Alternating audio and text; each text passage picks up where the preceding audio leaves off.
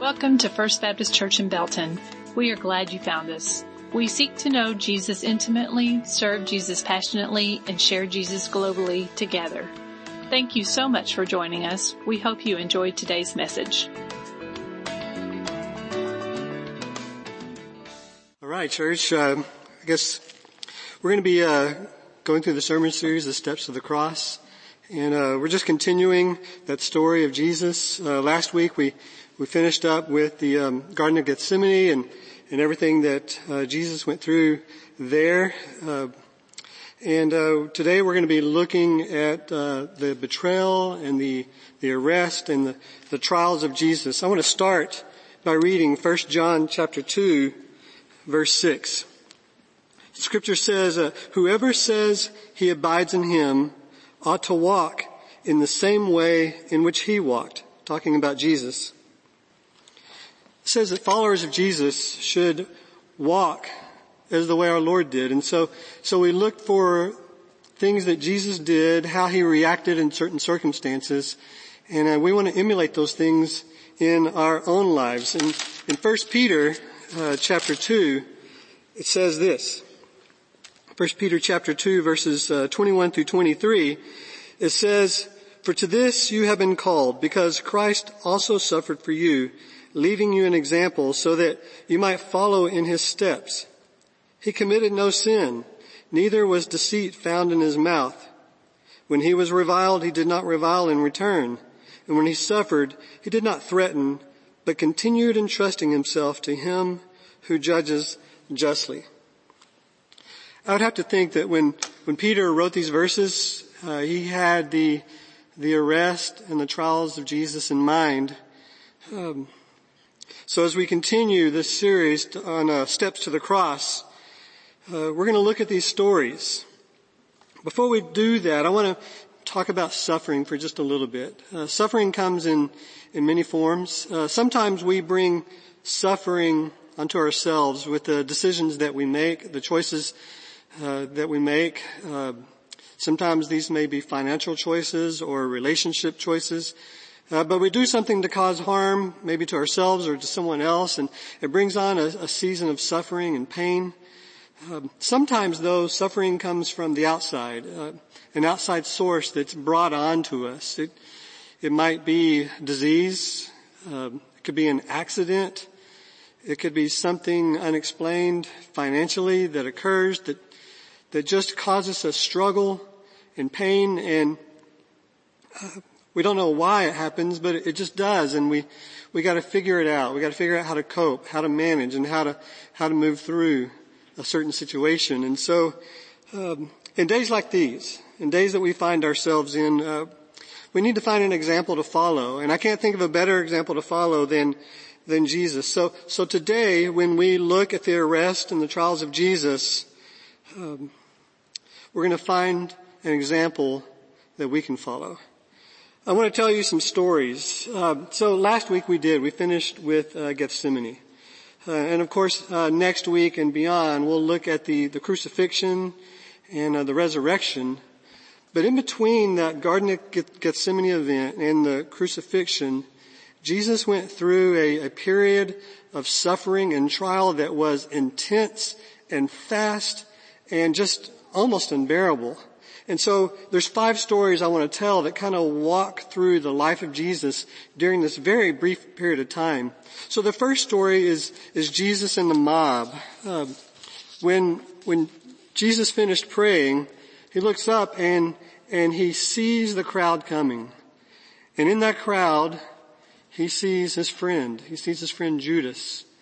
Um, and Judas approaches him and gives him a kiss because Judas had already arranged uh, with the crowd, with the mob. He said, the one I kiss, he's the one you want. That's Jesus. So Judas walks up to Jesus and gives him a kiss. Uh, Jesus says, are you betraying me with a kiss? And uh, at that moment, Jesus kind of concedes to Judas and says, friend, uh, do what you came here to do. Well, Peter didn't like that. Peter, uh, one of Jesus' disciples, was standing there right there next to him, and, and he had a sword. I don't know why or how he had the sword, but he pulls the sword, and the scripture says that he attacks, and he attacks the servant of the high priest, and he slices his right ear off. This guy's name is Malchus. So he slices the right ear of, of Malchus off. Peter is ready to rumble. He's ready to roll. And Jesus, in his wisdom and in his uh, looking toward what needs to happen, tells Peter, he says, Peter, stop. Put away your sword. We're not here to fight. We're not here to do that. Right now, that's not what needs to happen. So Jesus talks to the crowd. He says, look, I've, I've been with you. I've been with you here in public. I've been teaching. You know where I am. And, and now you're coming with me with, with clubs to arrest me. Well, the soldiers and the Jewish officials, they do in fact arrest Jesus. And at that moment, the, the disciples desert the Lord. The disciples desert their Lord and the crowd, the mob, takes Jesus to the Jewish court. So that's story number one. The second phase of the night for uh, Jesus is story number two is Jesus in front of the Jewish council. So Jesus gets to the council with the crowd and he sees two high priests this night. He sees Annas and he sees the former high priest and he sees uh, Caiaphas, the current high priest. And so at first he's there with Annas before the Jewish council gathers and Annas is questioning Jesus and Jesus responds to him, says, look, I've been teaching, you, you know who I am, you know what, what I'm about. You've heard me, why have you brought me in? And at that point, a nearby official strikes Jesus on the cheek and says, hey, don't talk to the high priest like that. And Jesus says, hey, look, if I'm not preaching truth, if I'm preaching wrong, then, then prove it. But if I'm preaching truth or if I'm telling you the truth, why did you, why did you hit me? Well, about that time, Peter finds his way into the courtyard and, and he's, he, he didn't fully desert his Lord. He's, he's trying to come after him. He's trying to make sure everything's okay. He's trying to see what's happening. And so Peter now enters the scene and is, is hearing what's going on. And so now Caiaphas enters the scene, the high priest. And so, um, um, Caiaphas and the Jewish council are looking for evidence to, uh, to uh, bring charges against Jesus, and and they bring witnesses, one witness after another, and none of them agree. But finally, in the end, there's a couple of guys who present testimony, and they say, "Hey, we heard that this this man said that he's going to tear down the temple, and then in three days he was going to rebuild it." Well, obviously the Jews didn't like this. I mean, the temple was their holy place; it was their place of worship, and and uh, for Jesus to say he was going to tear it down, this was this was a big deal. And so uh, Caiaphas used this information to stir the crowd, and he said, "Hey, what other testimony do we need?" And he, he turns to Jesus and he says, "Jesus, are you the Christ?" And Jesus says, "Yes, I am. I am the Christ, and you will see me sitting at the right hand of God." Well, Caiaphas at this point and the others, they just have a conniption. I mean, my goodness, what else do they need to hear? They don't need any other proof. Jesus is worthy of death. Jesus is worthy to be put to death because he claims to be the Christ. Well, at this point, the guards beat him. Uh, what else happens? They, they spit in his face. They blindfold him. They, they strike him with their fists. They, they demand that Jesus should prophesy to them. Well, which one of them struck him? If, if he's the Christ, if he's the Messiah, surely he can tell them who's hitting him. And they just insulted him more and more and more. Well, as this is happening and as the trial is developing, Peter is still there. And Peter's in the courtyard and a servant girl says to Peter, hey Peter, weren't, weren't you with that Nazarene? And Peter says, woman, I don't, I don't know him. Peter moves away from that location, but that servant girl follows him and says, surely you were with him. This, this fellow, she's talking to the others, this guy right here, this guy right here, he was with Jesus. And Peter says, denies it again. He says, I don't know the man. Well, about an hour later, another person says to Peter, surely you were with him. Your accent gives you away. And about that same time, a relative of Malchus, the guy who's Peter who Peter sliced his ear off, that, that relative of Malchus says, didn't I see you at the olive grove? Well, Peter calls curses down on himself and he says, I don't know the man you're talking about. And at that moment, the rooster crows. Scripture says that, P, uh, that Jesus turned and looked at Peter. And Peter remembered the words of Jesus and he ran out of the courtyard and wept bitterly. So somewhere about that time, formal charges are given. Very early in the morning, the elders and Annas and Caiaphas and the teachers of the law and the, the whole Sanhedrin formalize their charges and, and uh, they ask Jesus one last time, are you the Christ? And Jesus says, yes, I am. And I will be at the right hand of God and I am the Son of God. And so Jesus gave very clear testimony about who he is and the Jews used that to condemn Jesus to death, but they couldn't do it themselves. So they needed to take him to the Roman officials. And so they lead Jesus to Pilate, the Roman governor. And so begins the third story of the night with Jesus and Pilate, round one. So the Jewish leaders convene and uh, they convince Pilate to meet them very early in the morning. So Pilate comes out to meet the Jews and the Jews wouldn't enter the palace because they didn't want to dirty themselves. They didn't want to become unclean. So gather that. They go to Pilate's uh, palace. They don't want to enter palace because they don't want to be unclean, but they're condemning a man that they know to be innocent. Think about that for a moment. So Pilate comes out and he dialogues, what, what are the charges? What are the charges of this man? And the Jew says, says this man opposes taxes. Pilate says, are, are you, you woke me up for this? This man opposes taxes. We can deal with this later. And they said, well, wait, wait, wait. He also, he, he claims to be a king. He, he, he, came, he claims to be the Christ. Well, this exchange begins between Pilate and Jesus and, and Pilate says, he, he talks to Jesus and he says, are you a king? And Jesus says, yes, I am. Well, when Jesus said that, the Jews explode all over him because, uh, uh, well, they, of course they, they don't want Jesus to claim himself to be their king. So Pilate's confused and Pilate concludes that the Jews should just take Jesus and try them according to their own law, but the Jews contort that because they can't put Jesus to death, that the Romans need to do it. So Pilate asked Jesus again, are you sure you're saying you're a king? And Jesus says, yes. In fact, I was born to be a king and I'm testifying to the truth. Pilate says, what is truth?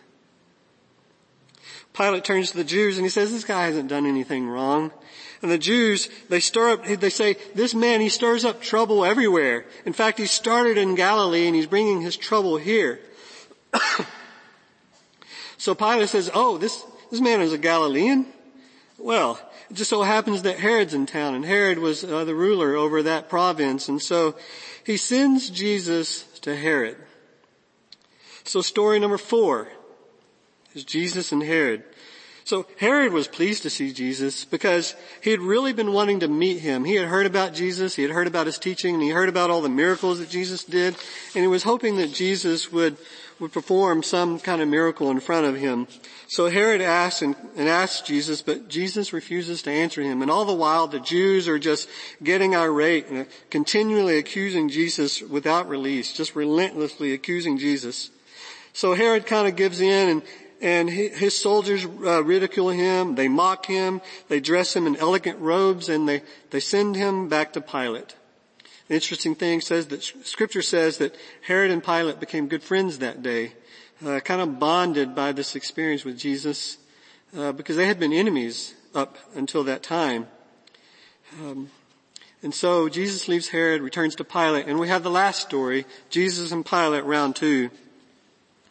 So Pilate says, look, I find no fault with this guy. Herod found no fault with this guy. Uh, we'll punish him and then we're going to release him. Well, the Jews didn't want that. And, and, uh, um, well, in the meantime, actually, Pilate's wife comes to him and says, hey, don't have anything to do with this man. I, I had a dream. It was not a good dream. Uh, this man is innocent and don't have anything to do with him. Well, Pilate ignores him and, and he returns to the Jews and, and the Jews say, hey, there's a tradition for you to release a prisoner to us. And uh, we'd like you to invoke that tradition. And uh, Pilate says, okay, we'll do that. Pilate honors the tradition. He says, okay, look, there's this guy named Barabbas. And we have Jesus here. Um, Barabbas, did you know his name means son of the Father? And it just so happens that Barabbas was in prison for insurrection, for inciting a crowd, for causing troubles for the uh, Romans. And so here is this man Barabbas, whose name means son of the Father, who was causing trouble. And we have Jesus, who is the Son of God, who is the Son of the Father, who preached peace and preached God's kingdom. And here Pilate gives the Jews a choice. Which would you have me release to you? Barabbas or Jesus? Well, you know the story. The crowd wants Barabbas. Release to us Barabbas. Crucify Jesus. Crucify him. Crucify Jesus. Well, Pilate re- releases Barabbas to the crowd and he says, what should I do with your king? And the crowd says, crucify him, crucify him. Pilate didn't want to do that. He knew Jesus was innocent, but he relented to the crowd and he claimed to have no guilt. He physically washed his hands in front of the crowd and said, look, this is your fault. This is your responsibility. The Jews gladly received the blame. So Pilate had Jesus flogged and again the shoulder, the soldiers stripped him. They, they put a purple robe on him. They wove thorns together and made a crown and they jammed it on his head. They put a staff in his hand and they knelt before him in mockery. They struck him on the head with the staff. They spat on him. They bring him back to Pilate. Pilate gives him one last chance. Listen, I find no basis for a charge. He brings Jesus out in the purple robes. He says, here's the man. The crowd says, crucify him. And he, he turns to Jesus. Pilate turns to Jesus and says, don't you understand? I have the authority to release you or to execute you. And Jesus says to Pilate, you have no authority given to you unless it was given to you by heaven. The crowd says, if you let this man go, you're no friend of Caesar. So Pilate comes, he sits in his judgment seat and the time is near. Pilate motions to Jesus and says, here is your king. and the crowd says, he's no king of ours. Pilate says, shall I crucify your king? The crowd says, take him away. We have no king Caesar. How must that have broken Jesus' heart?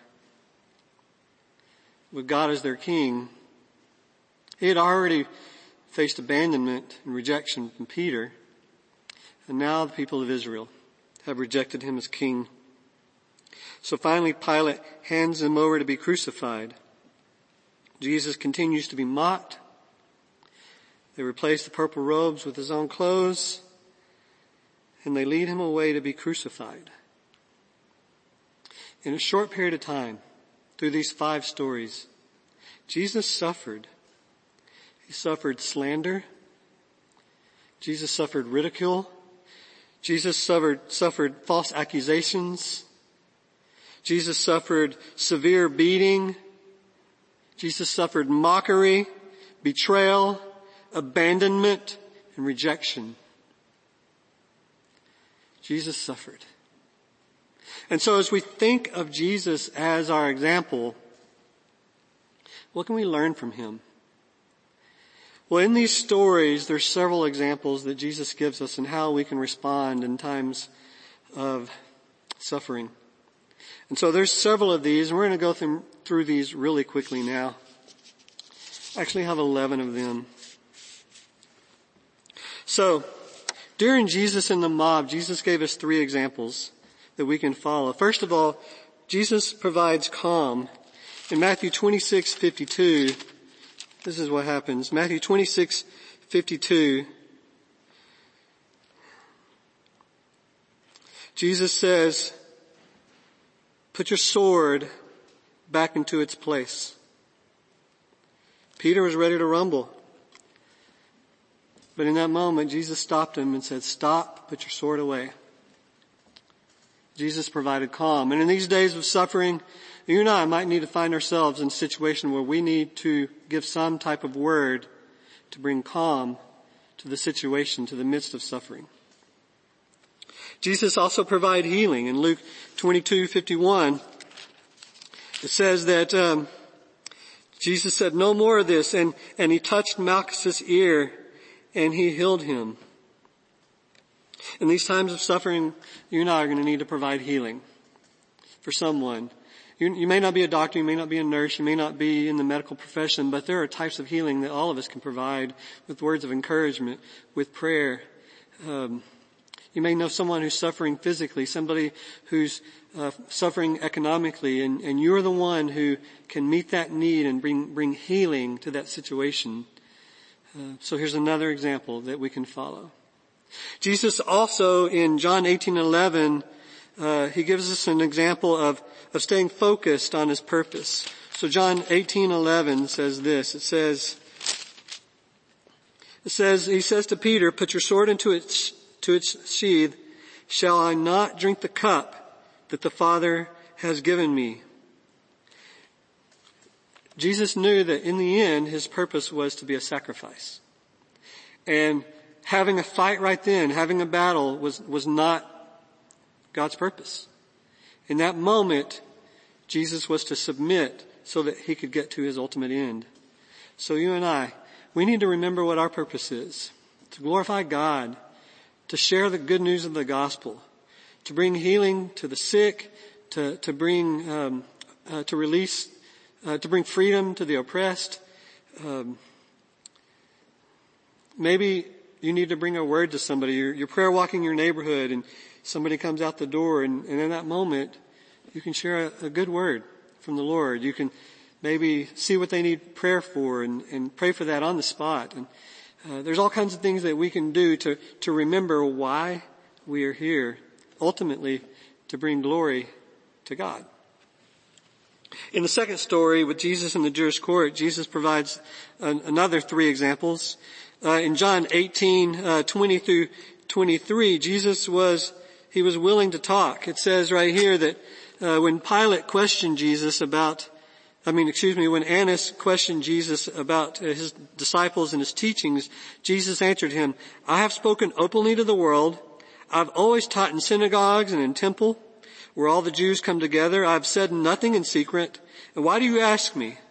Are those who have heard me, uh, what I said to them, uh, uh, ask those who have, ask those who have heard me, uh, what I said to them. They know what I said.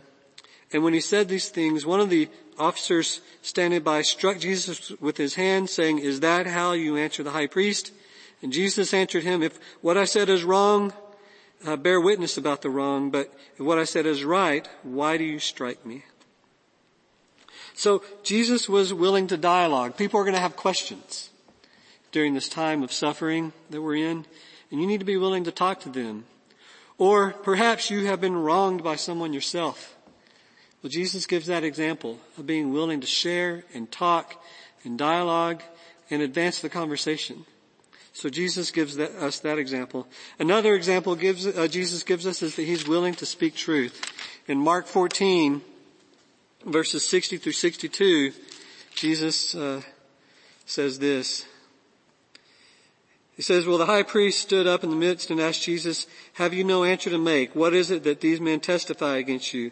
But he remained silent and made no answer. And then the high priest asked him again, are you the Christ, the son of the blessed? And Jesus said to him, I am. And you will see the son of man seated at the right hand of power and coming with the clouds of heaven. In this day and age when questions arise, I mean, people are, people are, I mean, you know the talk. You know the rumors. You see them on uh, Facebook. You see them on Instagram. You see them in other social media. You see the post. Even in some of the news news outlets are just running running stories that end up not being true. It's so important in these days that that we speak truth, that we are certain of what we speak of, and and for you and me, what that means is speak Jesus, because we know and understand Jesus to be truth. And so the best thing that we could do to speak into any situation is the truth of the gospel, the truth of the, the truth of the hope in Jesus. Jesus is our example to follow. Jesus also felt sorrow and compassion.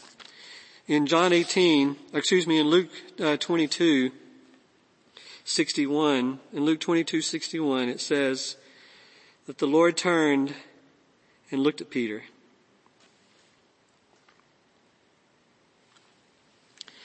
One of his best friends had just denied him over and over and over again. And the scripture says that Jesus turned and looked at him. I want you to do something perhaps. Maybe get your phone ready to tap the screen to pause it, or if you're watching at home on your television, grab your remote and get ready to pause it. Because I'm asking you a question, maybe for you to ponder, for, or for you to talk to uh, with your family, just for a minute or so. Um, I want you to ponder when when when Peter looks at Jesus and he see, sees Jesus looking back at him. What were what what was Jesus saying to Peter in his eyes? What were the eyes of Jesus saying to Peter? Let's go ahead and take a moment and tap your screen or, or click the pause button on your remote and ponder that if you're by yourself or discuss it with your friends or family or whoever you're with just to, just for a little bit and then we'll come back together. And so I don't, I don't know what y'all talked about, but what, what I gather is that I don't think Jesus' eyes were condemning. I don't think Jesus was saying, I told you so in his look to Peter. I would rather think that just knowing of what we know about Jesus, that he was looking, looking at, Jesus, uh, looking at Peter with compassion and with grace, forgiveness, just wanting to communicate to Peter that I still love you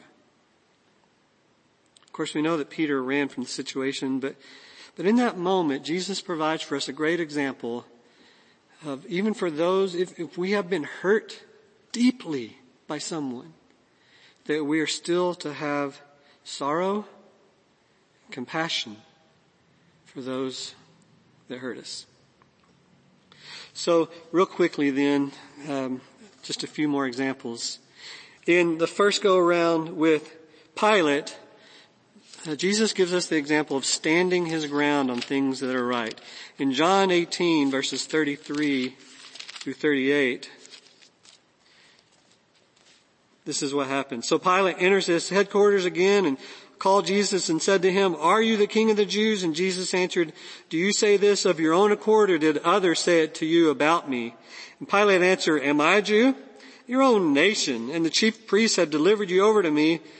What have you done? And Jesus answered, my kingdom is not of this world. If my kingdom were of this world, my servants would have been fighting that I might not be delivered over to the Jews, but my kingdom is not from the world. So then Pilate said to him, so you are a king?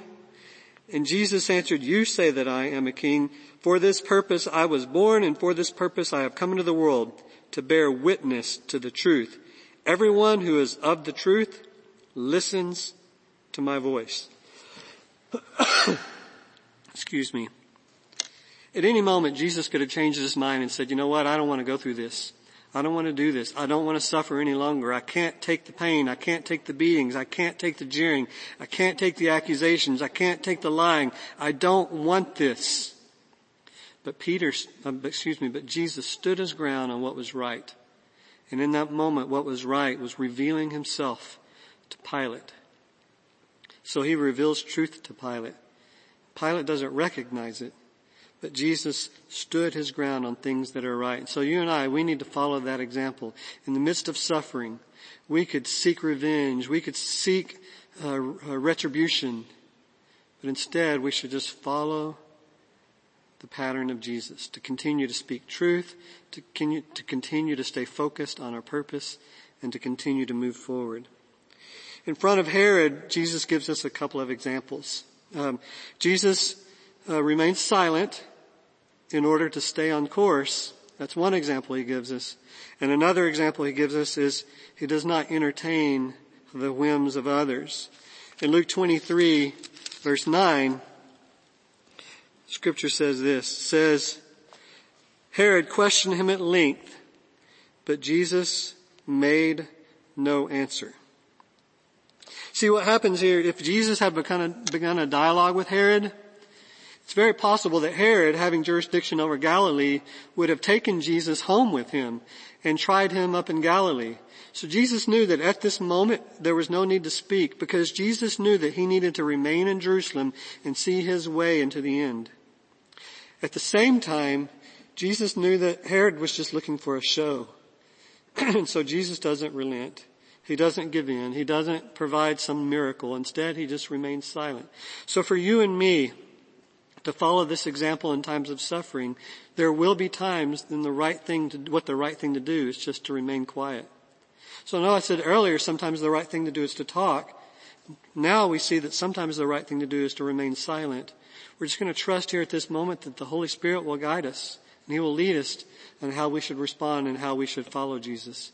At the same time, if we understand that uh, people are just going to mock us for our stance, perhaps we shouldn't even entertain them. That's what Jesus does. He does not even entertain the whims of Herod.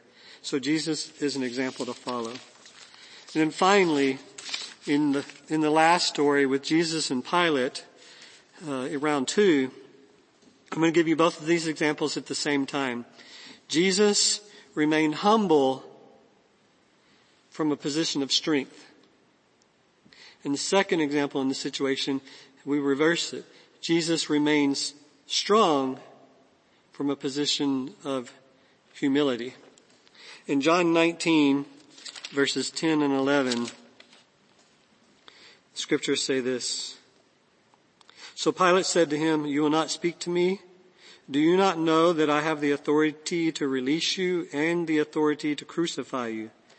Jesus answered, you would have no authority over me at all unless it had been given to you from above.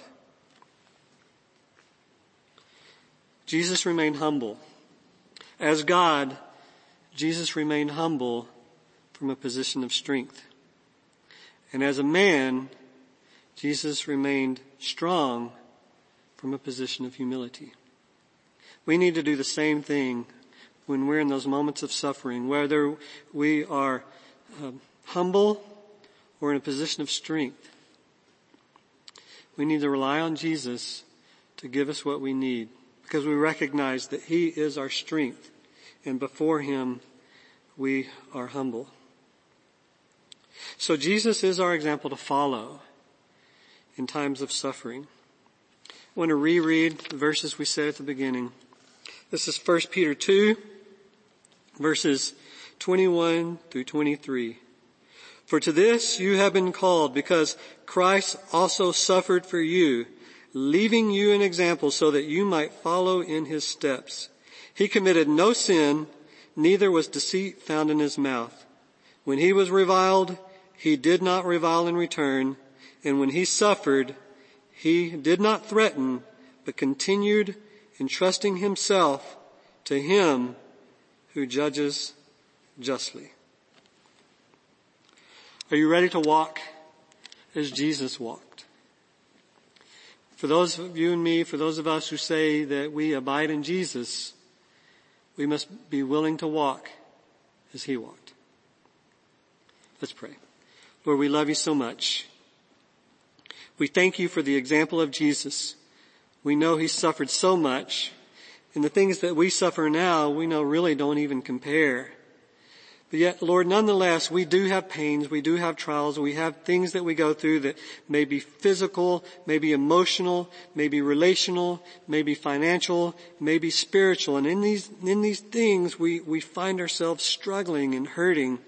So Lord, whenever we, whenever we find ourselves in that situation, would you remind us of your example of, of the way you walked through the worst times of your suffering. We love you so much, Jesus. And it's in your name that we pray. Amen. Thank you so much.